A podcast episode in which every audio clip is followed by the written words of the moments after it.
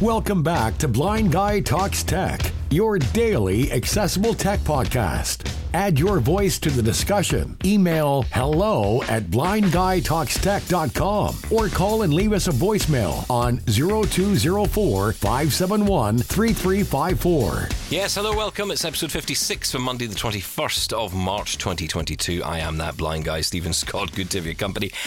Joining me today on the show, as always, I have Sean Priest. Hello, Sean. Hello, Stephen. And I'm also joined today by the one and only Robin Christopherson. Lord Robin, hello. Hello, guys. And on the show today, a big topic, in fact. Yeah, we're going to be discussing the subject of voice control, new updates that have just arrived for the Mac, and also some other updates that have come along for iOS 15, 15.4, of course, the most recent update dropping, and watchOS 8.5. We'll be getting into some of the updates in those apps and finding out what difference they're actually making. And that's where our main guest of the day, sorry guys, but our main guest of the day is Colin Hughes, who is with us, a former BBC producer, now disability campaigner and advocate. Great to have you here on Blind Guy Talks Tech, Colin. Hi, Stephen. Okay, let's get right into it, Colin. Now, you're joining us today and tomorrow on the podcast, which I'm really pleased about. And I'm so glad you're hanging around for that because we've got some really interesting topics to get into with you. And I think both these topics demand some serious time rather than just let's try and shoehorn it all into one episode, right? So tomorrow we're going to talk about microphones for dictation. And, you know, we're talking dictation here for longer periods of time. So, for example, if you're doing college work or uni work or business work, you know, reports, that kind of thing, it's important to have a good microphone to do that dictation, something I didn't think about until I read an article which you'd written for AbilityNet, and we'll link to that, and we'll tell you more about that tomorrow. But today we're going to talk about voice control, which is on a similar line, but, you know, big updates have come in to macOS around voice control. We've seen a couple of other updates on iOS 15.4 and even watchOS 8.5 that can benefit blind and partially sighted people and the wider disabled community as well. But we're going to start with voice control because I know it's an issue for you. It's a subject for you which you've used this since its inception 3 years ago, and it's something which I know you were very pleased about when it came to the Mac. And maybe it would be helpful for people to understand a bit about your sort of journey with this and the updates that have come along and why they are significant to you. Yes. Last August, probably for about the fifth or sixth time, I emailed Apple and said, why can't we bulk import vocabulary and commands and export them? And they wrote back and said, that's a good idea, but we'll pass it on to engineering. Now, this was last August. And since last August, we've had macOS 12.1 or 12.0, which was launched in the end of November, I seem to remember. And there was no sign of that feature then. We've then had a few small updates between November and now, but 12.1, 12.2, and there was no sign of those updates then. And then Tuesday evening, when 12.3 dropped, I opened Voice Control, like I do every day, and there was a brand new drop-down menu button. So I clicked on it, and it was exactly what I called for last summer: bulk import and export of custom commands and vocabulary that you build up over time.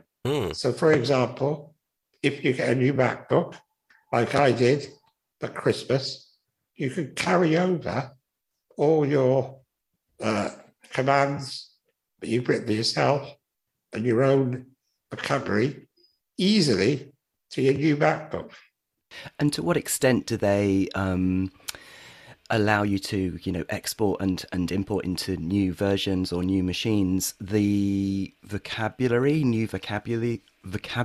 that you've added in the past, and also the kind of learning around the probability of words that you use, because that's part of a good voice recognition engine or solution, is that you can add new words, it can learn how you talk, and much more likely, increase the probability of giving you correct vocabulary as you dictate the sort of things that you dictate with the terminology that you use, etc. So, do you know that it will deal with both of those aspects? Sadly, that is a major lack in voice control dictation, and it's a major part of my advocacy going forward at the moment.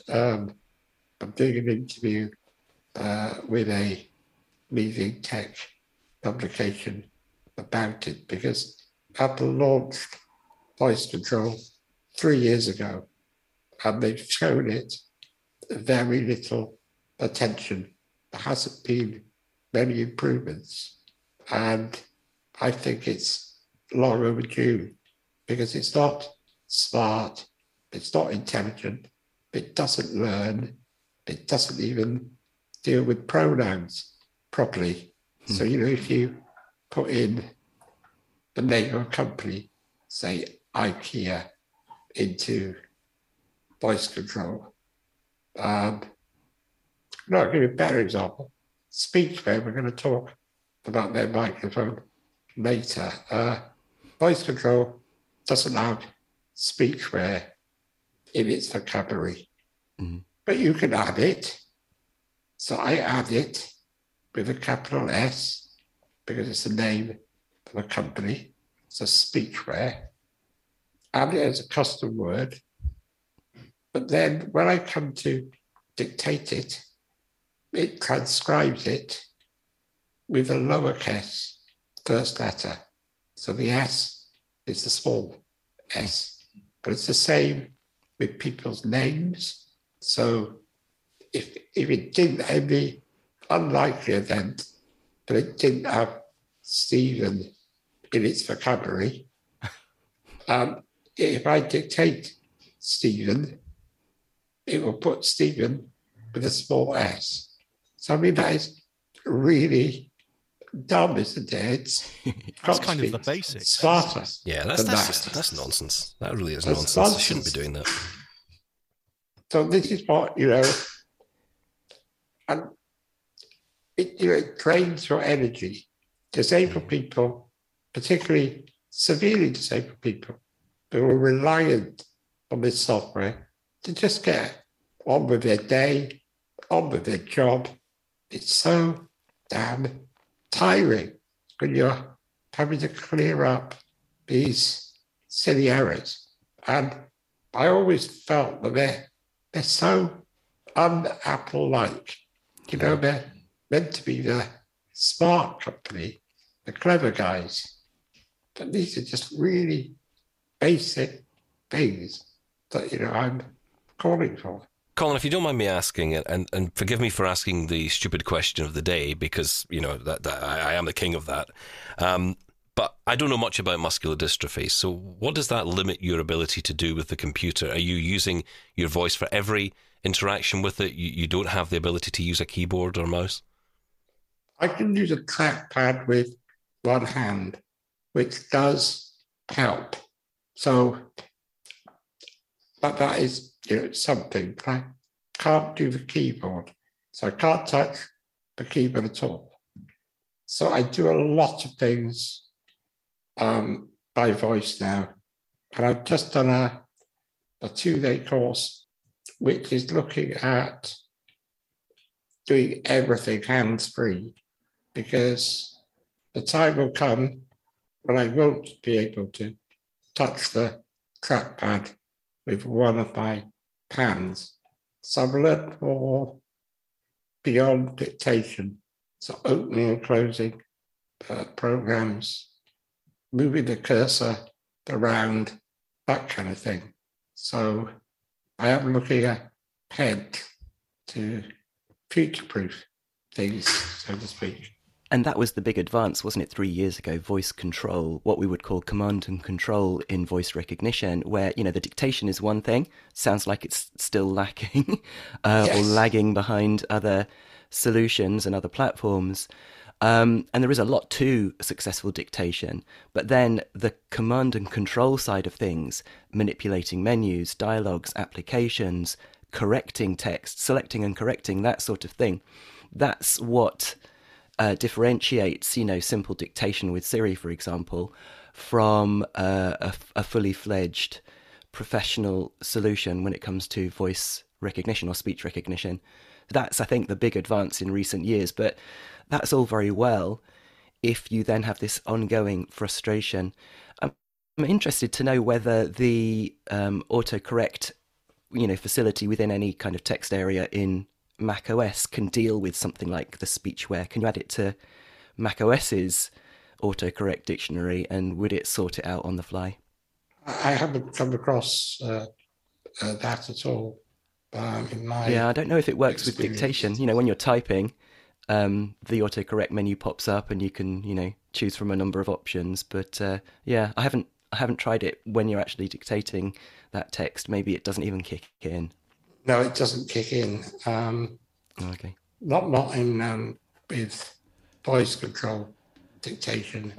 The other thing it doesn't recognise, I don't know about you guys, but I have lots of friends in cosmopolitan London with all kinds of foreign names, and voice control doesn't recognise them. So, you know, if you've got a friend, a Polish friend called Vojtek, voice control does not recognise that. And if you add it to vocabulary as a custom word, A, it won't put a capital letter at the start of his name, and it won't recognise the pronunciation. So that's a problem. And of course, the whole time I'm comparing it with Windows Dragon product, and it's just light years ahead. I'm an Apple Mac man, so you know, it's yeah. I was going to ask you about that, because I was going to ask you what the Windows alternative might be, but of course you're right. You're a Mac guy, and you always have been, and you want to continue using a Mac, and really there's no reason why you shouldn't. But if you were to look at Windows, what are the options there? Is Dragon the answer? Dragon is the only answer, really. At the moment, things are set to change. Microsoft bought Nuance last April. Nuance is the leading speech recognition company, but it was bought by Microsoft last year. But Nuance have got their Dragon product, which now technically Microsoft own. And no surprise, with the release of Windows 11, but Windows is in beta at the moment, trialing a new voice app, which looks promising. At the moment, it's very rough around the edges. I've tried it. It's available through the Windows Insider program.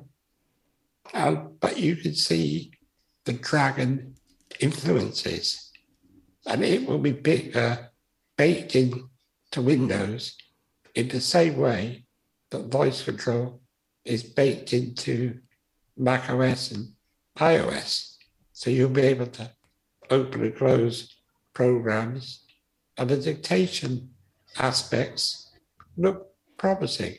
But you're not going to reserve judgment, because it won't be, you know, fully released probably until September. But you see the Dragon influences there. It'll be free, it'll be built in, and looks good. With smart speakers and talking to gadgets is not out of the ordinary. So you think, you know, when it comes to a desktop computer or, you know, an operating system, why is it so difficult? Is it simply a case because we know the processing power is there for speech recognition and the speed of it now, you know, you can speak naturally. It used to be a time I remember having to almost half a second pause between each word when you were dictating like that. Yeah. And those days have gone, yet those issues that you flag up there, Colin, I mean, they shouldn't be there. It does sort of reek of just a lack of interest, really. The technology is there, but not the thought. I think there is a bit of patronising going on, really. You know, when they launched Voice Control, they had a demo on the stage at WWDC, and there was a paraplegic user, and he dictated a short iMessage. It may have been happy birthday with a love emoji. Now, 3 years ago, that was, wow, great. Including the emoji, thought, wow, brilliant. But you soon start to realize that, you know, you want to do more than send your mum a happy birthday message. You want to write your dissertation at university. You want to write your project in your career. You want to write a blog post. And Voice Control simply just isn't up to the job, and it hasn't improved one iota in 3 years. And surely these guys could do better. That's my opinion. I'm really interested to know how it compares with Voice Control on iOS, because obviously that was a big development as well. And at the moment, it's feeling a little bit like, so for blind users, VoiceOver on the Mac hasn't really changed much in recent years. And it feels like it's the kind of poor cousin to VoiceOver on iOS, which has had a lot of developments recently. Oh, that's interesting. Yeah. So Voice Control, we've been talking about it on the Mac. And, you know, whilst it is meaning that people who can't use the keyboard or the mouse can have potentially now got access to macOS with things like the mouse grid, etc. What about on iOS? Because that has, in theory, got all that functionality as well, hasn't it? Yeah, on iOS, my experience is, to be honest, I don't use Voice Control on an iPhone. There are reasons for that. I don't like using a clamp that you know, where you can mount your iPhone to your wheelchair. Aesthetically, I don't particularly like it, but also I can't see the screen anyway. So because I need a very big clamp to get it mounted to a position where I could see it. So I don't have my iPhone on display like that. I can't handle the iPhone because my arms and hands don't work. So I prefer to use Siri on the iPhone for voice control. So for controlling the iPhone with my voice. And things are improving there with Siri, but there are still some ridiculous shortcomings. Just give you a couple of examples. I campaigned way back in iOS 10, I think it was, for the auto answer feature to be added to iOS. So calls could be automatically answered if you were wearing wireless earbuds. And after some press coverage in the tech press back then, 6 years ago, 5 years ago maybe, lo and behold, Apple introduced it. And I thought, great, that worked. And I made great use of it. But I quickly realized that this feature that's designed for people who can't use their hands to touch the screen requires you to do exactly that, to turn auto answer on and off. How ironic. You know, yeah. For the last 5 years, I've been trying to persuade Apple to see the sense here, but at the moment, they're stubborn. They just won't bring in a really simple Siri command. Hey, Siri, turn on auto answer. Hey, Siri, turn off auto answer. They just won't do it. I don't know why. It's because Apple knows best, Colin. It knows best on how to do this. So, you know, don't you as a lowly consumer think you know anything that you can tell them, right? I want to move on quickly to iOS 15.4, because I know there's an aspect of this that you're very excited about, an update that's in iOS 15.4, and that is now Face ID with a mask that can now be enabled. Again, this is another ironic one. Face ID was introduced way back on the iPhone 10 or the iPhone X. And I made great use of it. And I remember being blown away, literally blown away, the day I picked up the iPhone 10. I set up Face ID without my CPAP mask on. And there was an option to set a second appearance. So I wear my CPAP mask in bed at night only. So I was able to go to bed that night, scan my face with my mask on, that covers my nose, covers my upper lip, and covers my cheeks where the straps are.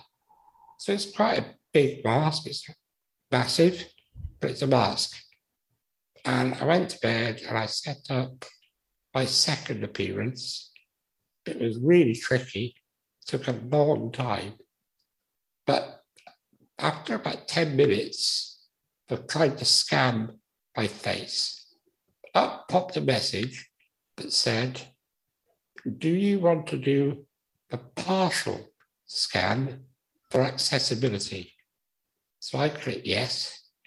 And then, like magic, from then on, everything worked, even when I was wearing my mask. So for the last, was it 3-4 years, I've had no issues at all with Face ID recognizing me with my mask on. So when COVID hit and lots of Apple users started raising the issue of masks not working with Face ID, I couldn't understand what the fuss was about, because my mask had been working perfectly well with my mask on. So in September, when they released the iPhone 13 Pro, I got it out of the box, set it up with my face with the mask off, and fully expected, like before with the iPhone 10, when I put my ventilator mask on, that it would recognize me. Well, I tried for hours, and it just wouldn't recognize me with my mask on. So I was there with a 4-year-old iPhone 10 that continues to recognize me with my mask on, and a brand new, latest and greatest iPhone 13 Pro, £1,000, and it wouldn't recognize me with my mask on. I thought, this is a major step backwards for accessibility. Major. So I was fuming. So I got on to 95 Mac, that covers Apple a lot. And they wrote up a piece about it, about my experience. And I was just delighted when 15.4 beta made clear that Apple has come up with a really good solution. So as you know, 15.4 dropped a couple of days ago, and it, I'm pleased to say, it works brilliantly. But for me, it's just going back to the way it always was. And I just went through this. Because it's not just frustrating for you, it's non-trivial for you to put that pin in, isn't it? So exactly it's not as if... It's, yeah. The last 2 days, life has been a breeze. You know, the sort of struggle has lifted. Yeah, you can't underestimate what difference it makes. For many, it's convenience, but for you, it makes the difference between using the device overnight or late at night, you know, and not. It's as simple as that. And that can be, you know, that could be critical at some point. So that is really, really good that that feature now exists. I just want to quickly mention before we go about watchOS 8.5. There's a new feature in there, I believe, around Fitness Plus that brings audio hints to the Apple Watch. Now, Sean, I did task you with the job of sourcing information on this. I'm guessing the watch is lying dead somewhere, but yes. What about the feature? Any news on that? This is actually pretty cool because I did read up on it. So during the classes or Fitness Plus exercises, there will be audio cues. And when that happens, your Apple Watch will describe the exercise that they're doing. So you will get an audio description of the exercise and the positions, if it's something like yoga.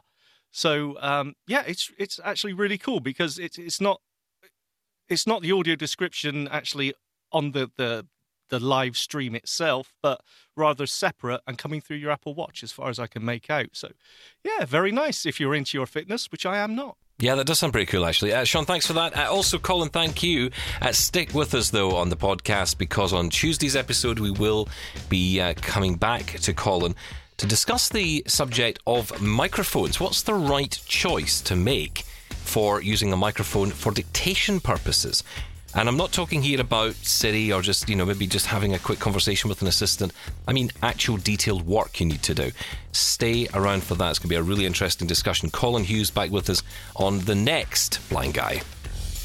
If you want even more Blind Guy in your life, visit blindguytalkstech.com for previous episodes. Find us on your podcast apps or ask Lady A or Lady G to play Blind Guy Talks Tech podcast on Apple Podcasts. Thanks for listening. Catch you tomorrow.